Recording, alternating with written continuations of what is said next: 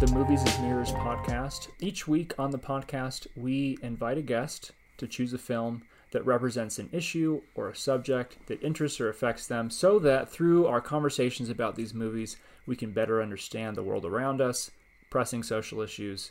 We can better understand each other and hopefully make ourselves better and the world a better place. My name is Benjamin Thevenin, and this week I am sitting with my next door neighbor, Dan Aldridge. Dan, do you want to say hi? Hi, how are you? Dan um, has been a neighbor of mine for a while, and I've been dying to have this conversation with him about his experience um, serving in the military, and specifically during the Vietnam War. And this week, he has chosen for us to watch the two thousand two film We Were Soldiers. Now, We Were Soldiers uh, was directed by Randall Wallace, based on the memoir We Were Soldiers Once and Young, written by Lieutenant Colonel Hal Moore and journalist Joseph Galloway.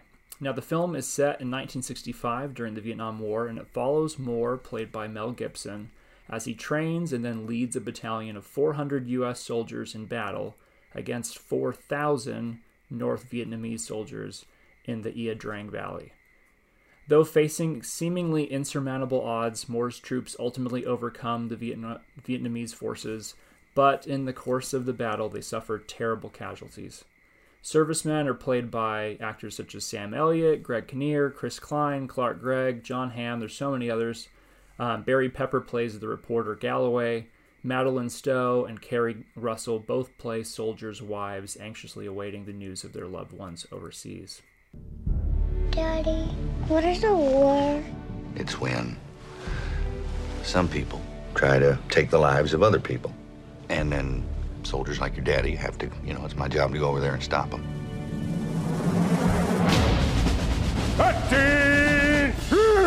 Welcome to the new cavalry. We will ride into battle, and this will be our horse. Fly into hostile territory, outnumbered ten thousand miles from home. They want to fly with you for some reason. I guess it's because they think you're the best. I'm supposed to have a choice in all this. You sure don't. I have today ordered to Vietnam one hundred twenty-five thousand men. Additional forces will be needed later. We'll be landing under fire, gentlemen. Men will die. We are going into battle against a tough and determined enemy. Dan, why don't we start by uh, you just telling us a little bit about yourself and then why you chose this movie. Okay. My name's Dan Aldridge. I'm a retired uh, Army officer. Uh, I started out my career as an enlisted man. I was a salvage diver with the Corps of Engineers in the Army. Uh, later uh, got out, uh, went to college, went back, obtained a, a, a commission in the United States Air Force, and uh, was a little too old to go to flight school, so after a couple of years I transferred to the Army, went to the Army's flight school, uh, learned how to fly fixed wing, multi-engine, single engine, uh, helicopters, uh, and uh, served in Vietnam for a two-year period between uh, nineteen sixty-seven and, uh, ni- and uh, nineteen seventy-one. So, and in that time, I served from the very most southern part of Vietnam to the very South Vietnam to the very most northern part of South Vietnam. And I served from coast to coast and uh, in every uh, sector of the country. So, uh, I was interested in this because I have one man's perspective, but I have a rather broad perspective because I worked in different areas while there over a range of time. So often we think of one man's story as what the Vietnam War was like, and the Vietnam War was different for every man at whatever time he was there and at whatever job he had. His job, his experience was totally different from any other of the men. At one time, we had five hundred thousand in Vietnam all at one time. We lost fifty-five thousand soldiers killed. Yeah, you think about, you know, a conflict that stretches a decade long, uh, hundreds of thousands of people um, how can any one story tell the whole story? But you, you, uh, and, and we looked at a number of different stories considering like which film would be best to have this conversation, but we settled on this film, um, I think for a, a few good reasons. What are some of the reasons, Dan, do you feel like that We Were uh, Soldiers really is helpful to introducing us to the Vietnam War? Yeah, We Were Soldiers Once and Young came out after the war, and so that's, the title is an important part. Mm-hmm. We Were Soldiers Once and Young. Mm-hmm. When the movie comes out, we are soldiers old and experienced, and uh, it stands up to the scrutiny of parts of the Vietnam War, and it shows... This movie shows the Vietnam War early on, nineteen sixty-five, mm-hmm. uh, whereas we looked at another film uh, which was done in, I believe, nineteen sixty-eight, mm-hmm. and that was called Platoon. Yeah, the so... two films are diametrically opposed. Yeah, talk about that, Dan. Like, what are some of the, the scenes, the sequences from We Were Soldiers that stand out to you to be particularly reflective of your experience? And you could even contrast to that to some of the representations we see in Platoon or in other uh, films about Vietnam. Some of the finest people that I had ever served with is down in the delta, the great southern part of Vietnam, the rice bowl of Asia. Uh, it was being taken over by the Viet Cong with the support from the North Vietnamese. And I served with, with officers that you would want your sons and daughters to be served with. I served with sons and daughters, mm-hmm. eighteen, nineteen years old, that made you proud. Mm-hmm. And because uh, you're in your thirties, are yeah, you? Yeah, I'm, I'm thirty, thirty-one at that time. Okay, I have gotcha. four children and a wife at home living, mm-hmm. you know, away from her parents. And uh, so in this part of the picture where they depict these people being there, being in the battle, and then reports are coming back, and they're getting uh, reports of people that have been killed. Mm-hmm. Well, later in the war, or after I'm back into the U S, I take part in that as a an officer doing one job, but when somebody in nearby in our unit or within the county or the state has a loss, mm-hmm. then a officer goes out, usually two, mm-hmm. and meets with the family and says, I'm sorry, your son has been lost at this and this. In the movie, when this take place, we were not set up for that.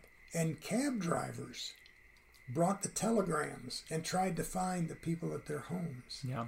And so this strange cab driver comes to this young woman with a baby in her arms, and he sadly gives her this. Mm-hmm. The part that really touched me is when a cab driver can't find the person, and mm-hmm. so he goes to the commander's, this battalion commander's home, yep. and finds his wife. She is downstruck. She thinks that he's coming to tell her, and then he says, can you tell me this address? And then she realizes this is one of the wives of one of the officers whom she knows very closely, because it's a very tight-knit community. Mm-hmm. And you see in the film how she is impacted. And then it moves on very quickly through it, and she tells the cab company, send all of these notices to me, and I will notify the wives. When my wife was with me and we were reviewing this particular film, she broke down and cried and left. Yeah. Because she and I had gone out afterwards as a pair and had notified people that their son wasn't coming back, their daughter wasn't coming back. And so that part of the picture portrays the real heartbreak of any warfare at any time in any place.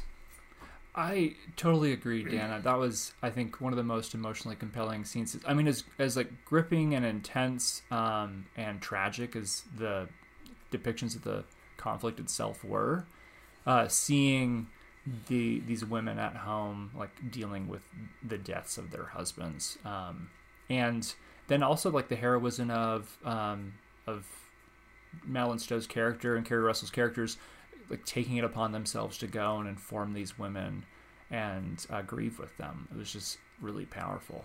Yeah, so. this is this is not the Beetle Bailey cartoon no. group of folks, and uh, I see it as uh, through my entire military career, I knew those people, mm-hmm. and uh, those were the kind of people that I served with and had dinner with and went to movies with, and mm-hmm. it was always the troops were first.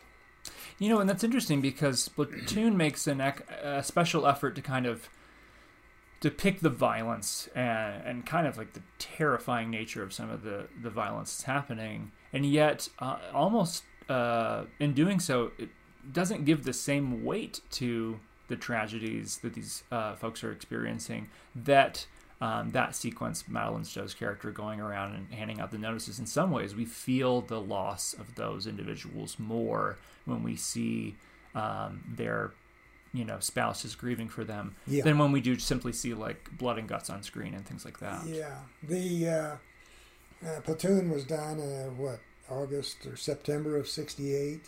Yeah, and so it's later, set so later during the war. It's in right? a later time, mm-hmm. and by now the nation has, I've been in Vietnam from July fourth, sixty-seven to July fourth of sixty-eight, and the attitude of the nation and the support of the Vietnam War is beginning to change. Yeah. The film is made, what, ten years later? I think it's I eighty-five, I looked it up, yeah. Yeah, yeah. eighty-five, the war's been over, war was over for us in seventy-five, mm-hmm. or at least officially over, mm-hmm. uh, although we were still in, involved in the cleaning up afterwards within our own country. Yeah. Uh, the film there depicted more of the anti-war personality that was going on within the U S Yeah. Uh, we had we had gone from forty sixty to sixty forty, you know, in uh, favor of getting out. And many, many people would picture or depict in any way to help getting us out. So I think there was a little bit of that in the film. Mm-hmm. And the film failed to show a great deal of uh, concern for one fellow soldier or the other. Yeah, you and I both commented on that before uh, we started recording, that Platoon, you, you, you, and you said it yourself, you know, some of the circumstances depicted in Pl- Platoon are true. Like, these thing, these tragedies did happen, though that they were much smaller uh, of representation of, of the conflict uh, than the movie makes them out to be.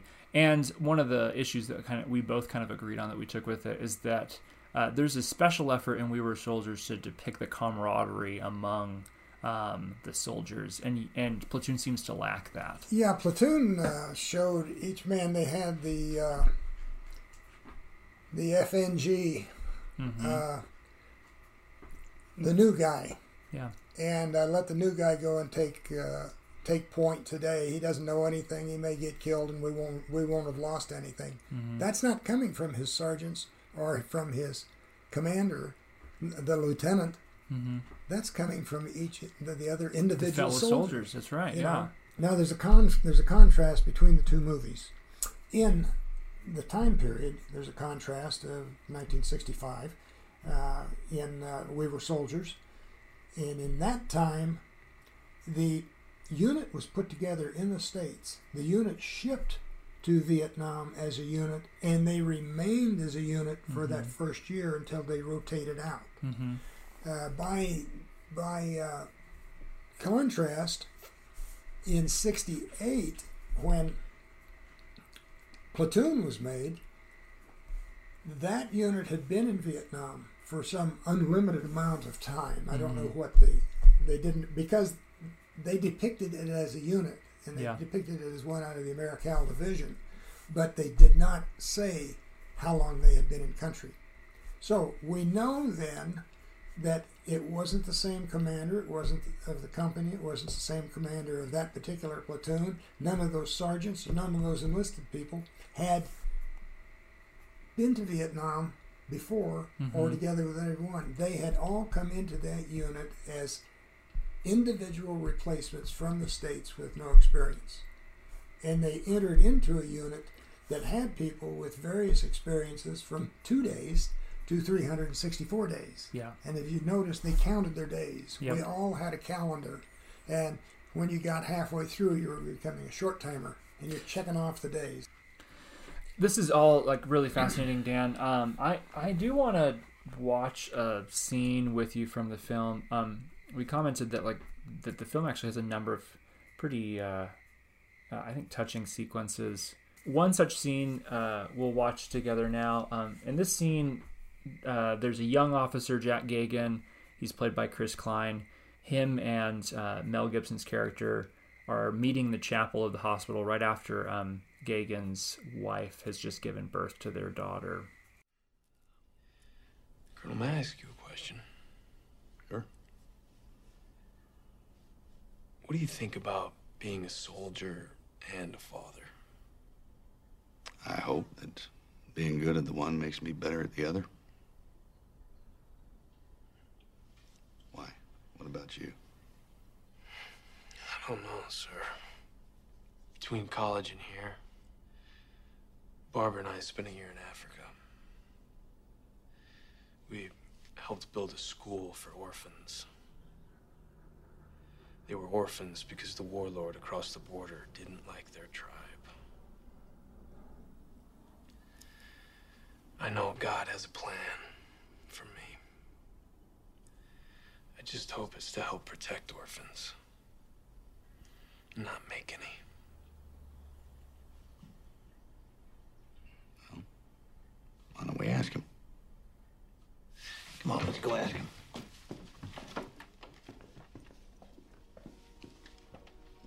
Our Father in heaven, before we go into battle, every soldier among us will approach you each in his own way. Our enemies, too, according to their own understanding, will ask for protection and for victory. And so we bow before your infinite wisdom. We offer our prayers as best we can.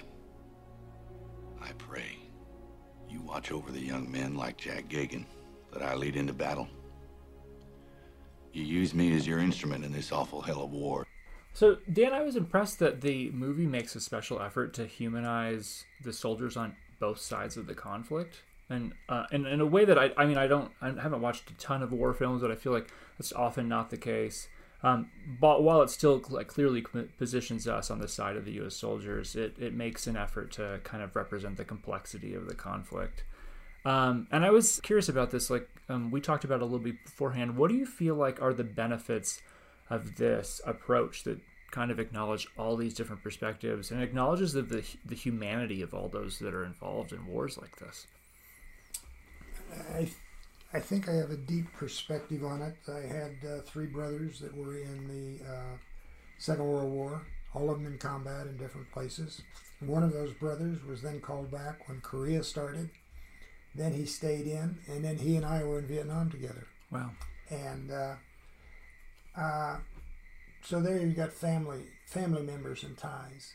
After the Battle of the Tet Offensive on February first, nineteen sixty-eight, where we were totally overrun in hand-to-hand combat and tossing grenades fifteen feet away and ducking, that sort of thing. Mm-hmm. Uh, when the battle was over, I think I had told you earlier that we had two five-ton dump truck bodies of theirs that we had killed as they came as they came in to us, trying to destroy us. And when dawn came and there was a lull and we were picking up the bodies, I thought to myself, there's some of my brothers, only they were in black pajamas, conical hats. They had A K forty-sevens, not A R fifteens. Mm-hmm.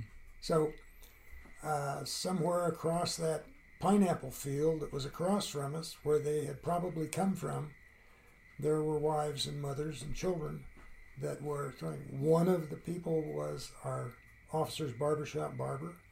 Another one was the guy that ran the diesel engines, that he was the post engineers. Mm-hmm. Uh, they were there on the attack. He's probably the one that plotted each night as to how their mor- where their mortar rounds were to land when they'd mortar us. Wow.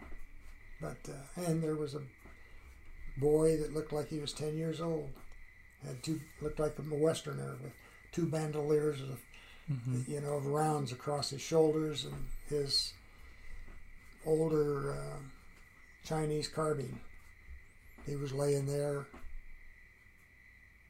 dead.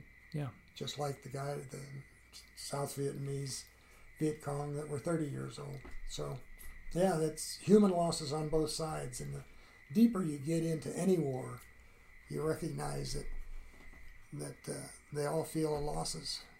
The Germans felt the losses of their people as they roared through Poland and all.